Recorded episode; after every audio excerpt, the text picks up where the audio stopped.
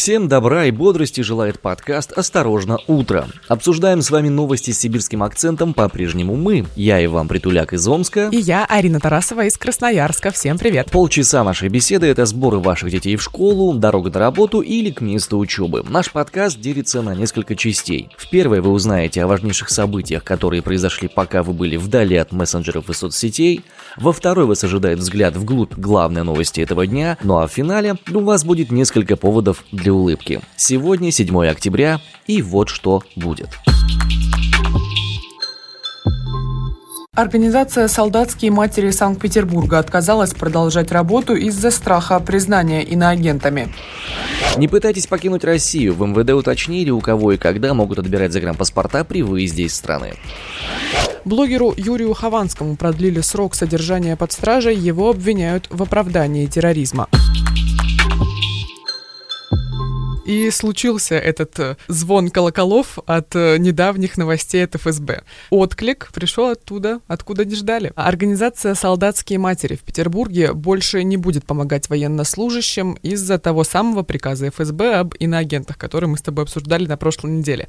Я вкратце напомню, в чем суть этого, этого указа. ФСБ сообщила нам о том, обсуждение каких тем и передача их э, за рубеж будет караться внесением человека или организации в реестр иноагентов. В списке тем достаточно много пунктов, скажем так, но больше всего утечки информации наши власти боятся касательно Роскосмоса и угу. по части обороны, армии, э, войск и всего прочего. Например, если говорить о даже о психологическом состоянии призывников, о каком-то общем настроении в войсках срочников и не только, это уже может караться внесением в список иноагентов, но тут нужно отметить, что говорить не в смысле, как мы сейчас с тобой говорим, или с кем-то на кухне или просто внутри страны, да, в медиа и так далее. Нет, а передавать эти данные за рубеж. Ну вот опять же, хороший вопрос, а что такое передавать данные за рубеж? Если кто-то сделал репост сообщений из группы ВКонтакте за рубеж, потому что, допустим, у Салатских матерей Петербурга есть группа ВКонтакте, а, где они соответствующие обращения-то и выложили, будет ли это считаться или не будет ли это считаться?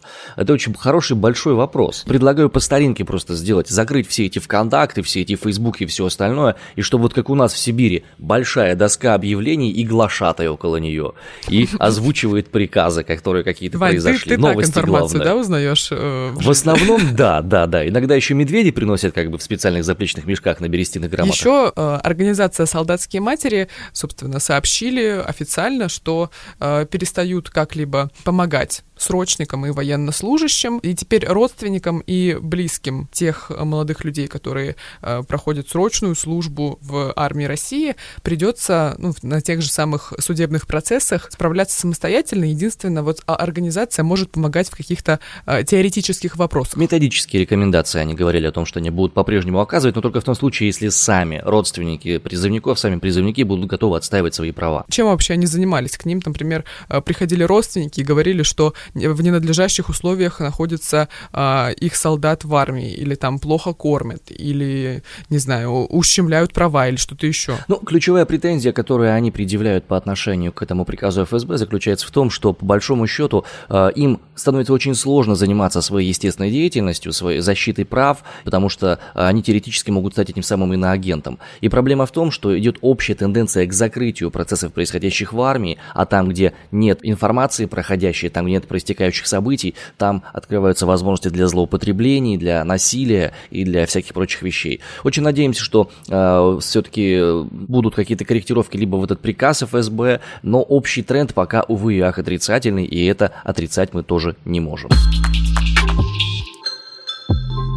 Следующая новость, она касается особенностей выезда за границу. Так, Арин, скажи, пожалуйста, загранпаспорт у тебя есть? Есть, пользовалась давненько. А, была ли ты когда-нибудь э, участником уголовного судопроизводства? Нет, Вань, не была, к счастью. Есть ли у тебя какие-нибудь задолженности перед государством? Нет, исправно плачу налоги. Ну, в общем и целом, есть ощущение, что ты можешь выехать за границу, хотя вот совсем недавно пресс-служба МВД выпустила очень интересное дополнение по поводу э, вновь принимаемого закона о порядке выезда из РФ и въезда в Российскую Федерацию. Дело в том, что сейчас в Госдуме рассматривается соответствующий федеральный закон. Ну, э, не сам закон, поправки к этому самому закону рассматриваются.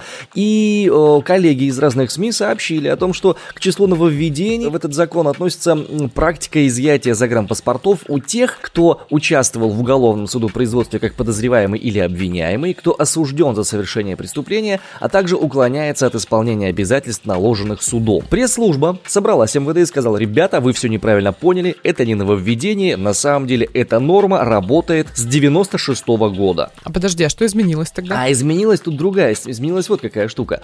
А, оказывается, теперь полномочиями по изъятию загранпаспорта наделяются Федеральная служба судебных приставов ну, и территориальные органы соответствующие службы. Плюс еще очень важная штука, есть некоторые процессуальные аспекты, изменения определенные, которые касаются э, передачи загранпаспорта на хранение, в том случае, если у тебя оказался внезапно доступ к сведениям особой важности или совершенно секретным сведениям, отнесенным к государственной тайне. Сходил ты в армию, был какой-нибудь закрытой части, и все, и загранпаспорт еще тебе какое-то время полежит на полочке. Да ты что, ничего себе. А вот это был такой интересный, любопытный пример. Но это, знаешь, звучит как продолжение перечня э, списка ФСБ о том, как можно стать иноагентом. Только тут еще такая поправка и бонус, э, как можно стать иноагентом и больше никогда не выезжать за рубеж. Как собирать информацию, стать иноагентом и перестать выезжать за рубеж. Идеальное название Сначала для книги перестать выезжать за рубеж, потом стать иноагентом, а потом уже, знаешь, совсем какая-нибудь э, третья кондиция. Еще м, появились, значит, вот буквально 20 минут назад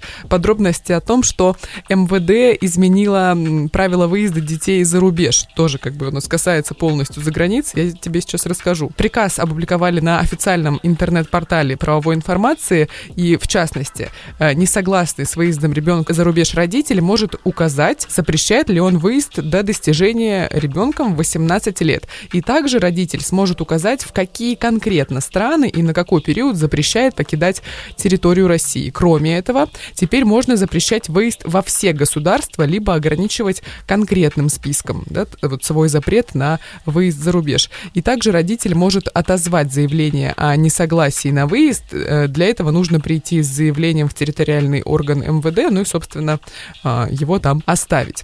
Вот, и в конце сентября... Разводящимся кранты, судя по всему. И в конце сентября э, этого года начальник главного управления по вопросам миграции МВД уже объявила об изменениях, которые планируется ввести в порядок выезда несовершеннолетних за рубеж. Ну и вот, собственно, сегодня утром мы уже с тобой можем это обсуждать. А, ты правильно уточнил, что, вероятнее всего, это относится больше к людям, скорее всего, которые в разводе. Ну, либо, знаешь, это совсем такая крайняя ситуация, когда ребенок э, в 15-16 лет максимально эмансипированный, собрался на концерт Моноскин в Италию и такой, так, родители, я уезжаю.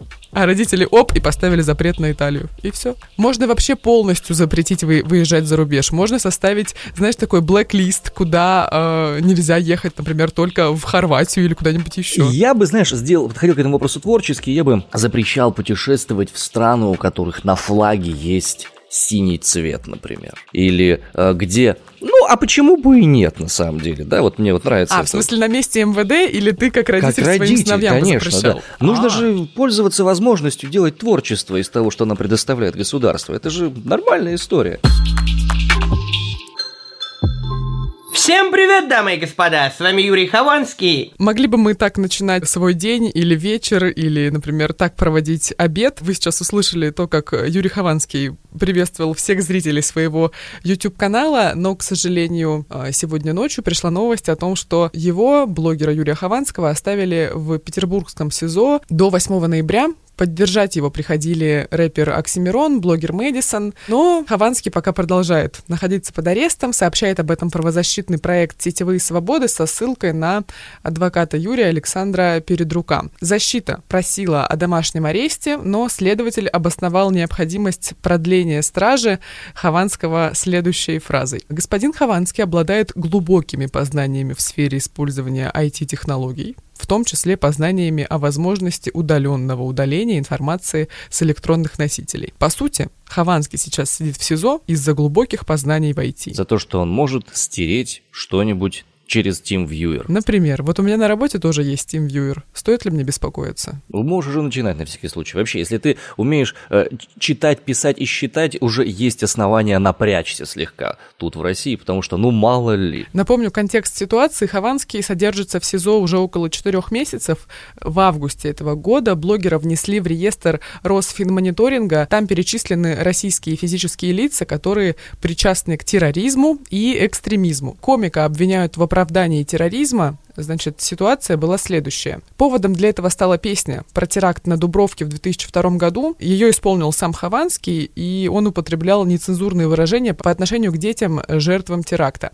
И, по мнению следствия, песня блогера содержала признаки публичных призывов к осуществлению террористической деятельности, публичное оправдание терроризма и его пропаганду. Хованскому за это грозит от 5 до 7 лет лишения свободы. А, у него на YouTube-канале сейчас примерно 4,5 миллиона подписчиков, а а в 2019 году такой, знаешь, это вот просто вброс факт из ниоткуда. В 2019 году он стал помощником депутата Госдумы от фракции ЛДПР Василия Власова.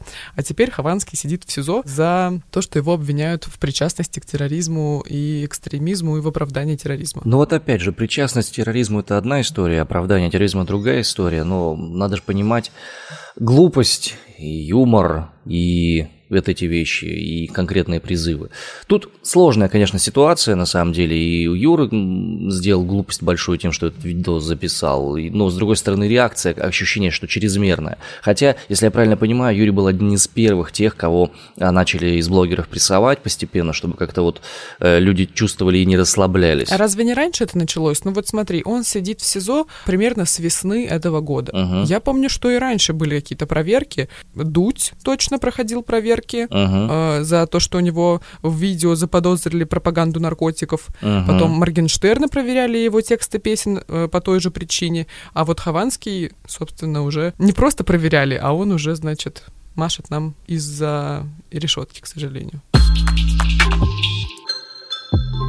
Итак, о том, что будет сегодня. Сегодня очень много у нас информации про юридические аспекты, про юридические особенности. Арин, давай, заводи. Сегодня Мосгорсуд будет рассматривать жалобу по причине того, что «Медузу» не исключили из реестра иноагентов. Я напомню, что «Медуза» в России признана э, СМИ, которая является иноагентом. Ну и, собственно, это уже не первый инцидент. 4 июня суд уже отказывался исключать «Медузу» из списка СМИ и агентов. И вот сегодня у нас повторится, значит, эта активность, этот процесс. Посмотрим, что он нам принесет. Я напомню, что а, «Медуза» объявлена в России СМИ и агентом с 23 апреля. Я этот момент изучал некоторое время назад. А, очень интересно было само по себе судебное заседание именно 4 июня, которое происходило. Тогда как раз э, ребята пришли э, из «Медузы» с целью оспорить признание их иноагентами и описывали очень детально, что было на самом заседании. Так вот, выяснилось, оказывается, что с точки зрения стороны, которая их признает иноагентами, достаточно двух невзаимосвязанных фактов.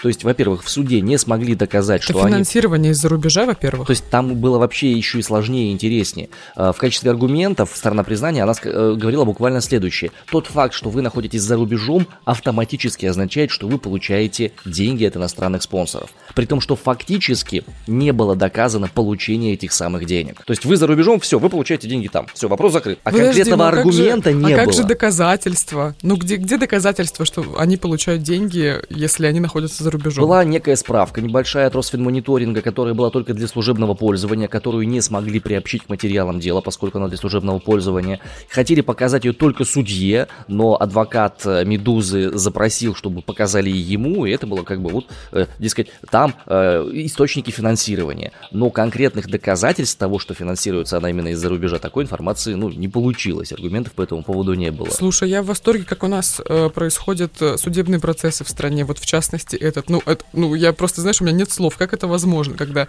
нет доказательств, а тебя обвиняют и говорят, ну, вы же там были. Ну, значит, деньги были. А доказательства? Ой, ну все, все, ну так, так, так и есть. Это особая юридическая конструкция, называется преюдиция.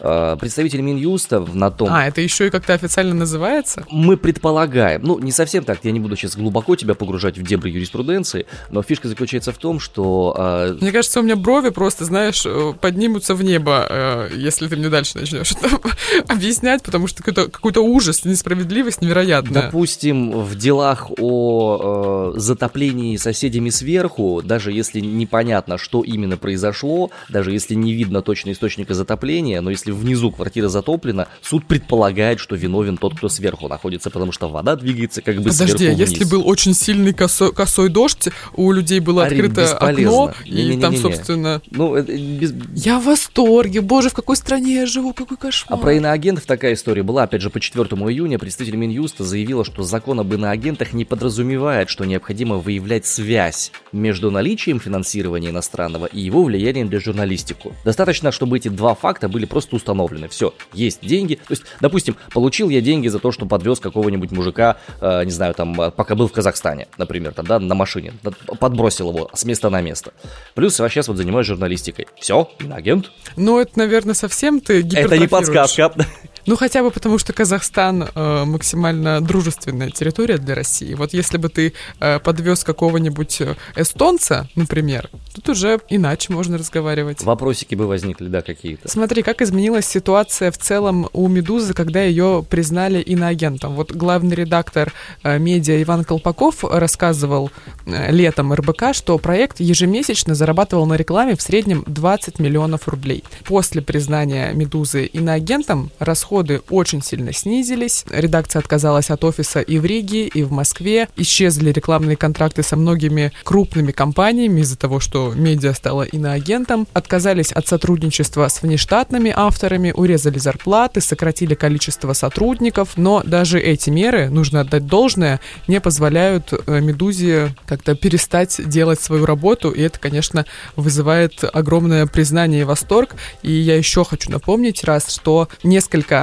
медиа, несколько десятков, подписали петицию о том, чтобы у нас в стране как-то модернизировали закон об иноагентах, и в этот реестр попадали СМИ, организации, НКО, физические лица только после судебного процесса. Эту петицию все еще можно подписать, это никак вас Ссылка не, не компро... будет в описании этого подкаста, да. Это никак вас не компрометирует, не не приближает вас к тому, что вы вдруг тоже окажетесь в этом реестре иноагентов. Это просто помощь людям, которые делают очень большие дела в нашей стране. Ну, за свободу слова, не чокаясь.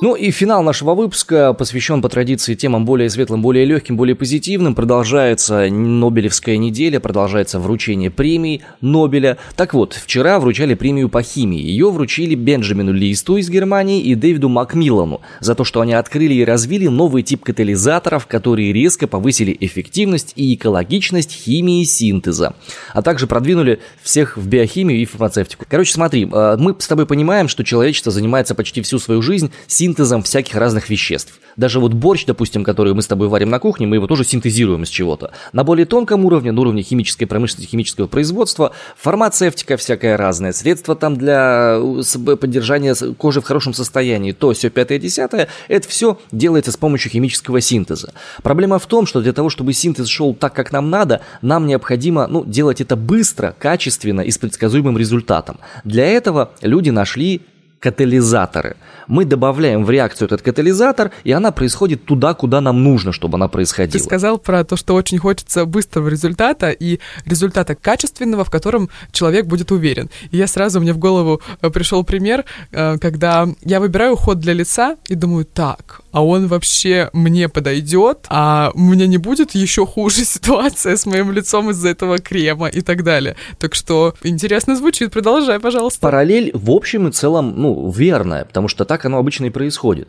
Короче, когда металлы применяли в качестве катализаторов, а, получалось очень много лишнего мусора от этих реакций, и этот мусор зачастую был очень вреден, в том числе и для экологии, и для производств, которые это делали. Когда применяли ферменты, а, получалось не всегда то, что необходимо было было получить. Так вот, эти ребята, начиная с, 2000, с 2000 года, э, параллельно друг с другом, независимо друг от друга, нашли третий тип катализаторов, так называемые органокатализаторы, и запустили процесс органокатализа. Если ты присыпешь в реакцию именно эти типы катализаторов, то она происходит быстрее, она происходит за меньшее количество шагов, и самое важное, она происходит практически без ненужных вредных отходов. Например, есть такое вещество, есть вещество стрихнин, ты знаешь, это сильный очень яд, и синтез стрихнина является одним из самых сложных химических процессов э, в действующей промышленности химической. Они сделали э, процесс э, синтеза стрихнина в 7 тысяч раз эффективнее, и если раньше нужно было около 30 стадий, чтобы получить стрихнин, то сейчас около 12. Плюс они сократили количество отходов, которые есть. В глобальном масштабе, что для тебя и для меня это означает? Это означает, что химические производства в целом могут стать экономичнее, безотходнее и самое главное, экологичнее. Самое главное, конечно.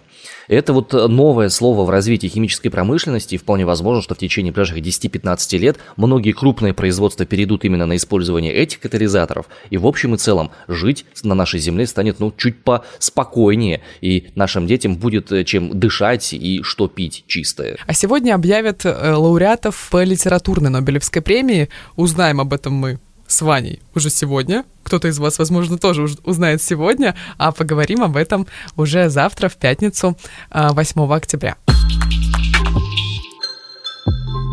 Хорошие новости для туристов и желающих попутешествовать скорее. Вот, например, популярный арабский курорт Абу-Даби а, отменил карантин для привитых спутником ВИ российских туристов. То есть теперь можно купить путевку и радостно приехать в страну, не отбывая там карантин. Если вы привиты спутником ВИ, пожалуйста, Абу-Даби теперь э, для вас открыт. Все прилетающие сдают в аэропорту экспресс-тест на COVID-19, ждут результатов примерно полтора часа, не больше. И, помимо прочего, путешественники проходят ПЦР-тестирование на четвертый и восьмой день пребывания на курорте а затем еще один за 72 часа до отъезда. Я прочитала эти условия и не очень хочу в Абу-Даби, но вот, например, в Хорватию я бы съездила, потому что эта страна отменила ПЦР-тестирование для э, привитых э, спутником ВИ туристов. Лежишь ты на пляже, попиваешь какой-нибудь симпатичный коктейль, подходят к тебе люди в белой одежде и говорят, так, ну-ка, рот открыли, и вот эти вот классические ПЦРные процедуры, вот это вот все. Ну, Фу. не надо, арабы, арабы не такие. К тебе подойдут, подойдут, сначала помашут э, веером около тебя, предложат взять у тебя ПЦР-тест, ну там уже, конечно, после веера Это никак не отказаться. Бархатная палочка будет, да, для ПЦР-теста. на бархатной подушечке. ну, так что теперь тем, у кого есть э, вакцина «Спутник Ви» внутри организма, можно отправиться в Абу-Даби, но нужно помнить, что придется несколько раз сдать экспресс-тест или ПЦР-тестирование в том числе. И можно теперь отправиться в Хорватию и не сдавать там ПЦР-тест.